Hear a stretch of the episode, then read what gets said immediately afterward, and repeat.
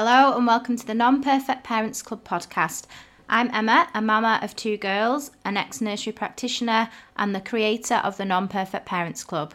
The Non-Perfect Parents Club is all about support, honesty, truths, acknowledging that none of us can be perfect parents because it's impossible, and basically just speaking the unspoken. The only rule here is no judgment allowed. I love hearing people's stories. I love finding out about other parents, their family dynamics, their values and how they tick.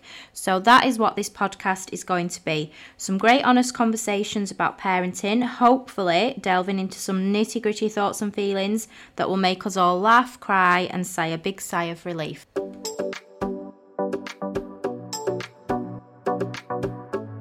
So today I am joined by my first couple on the podcast, husband and wife, Jake and Emma. Make our notes. Crack on. Take cracks yeah. on some minutes yeah. after us. This should be sign off. Yeah. On the whole, it's it's good. It always mm-hmm. it is. It's it is life changing because it changes you. I think it's more yeah. again like going back to having Imogen so young. It's more recent years that I've kind of started to realise that we have to give ourselves a break every mm-hmm. now and then. Like, I love being a mum. It's the best feeling in the world. Mm.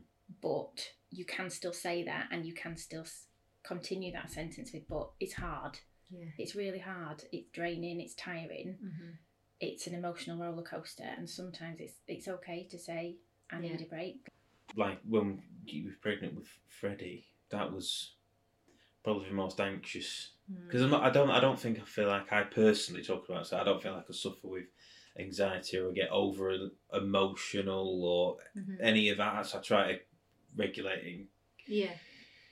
Um, but when it came to his pregnancy with Freddie, obviously the third pregnancy yeah. and after Flory, um, I must admit I've really I could feel the um the worry, the mm-hmm. the, con- the, the sort of the, the stress of of it because yeah. I worried about obviously we lost Flory, but also it affected. It was directly affecting yeah. you, your body, yeah. and, and your mental well-being.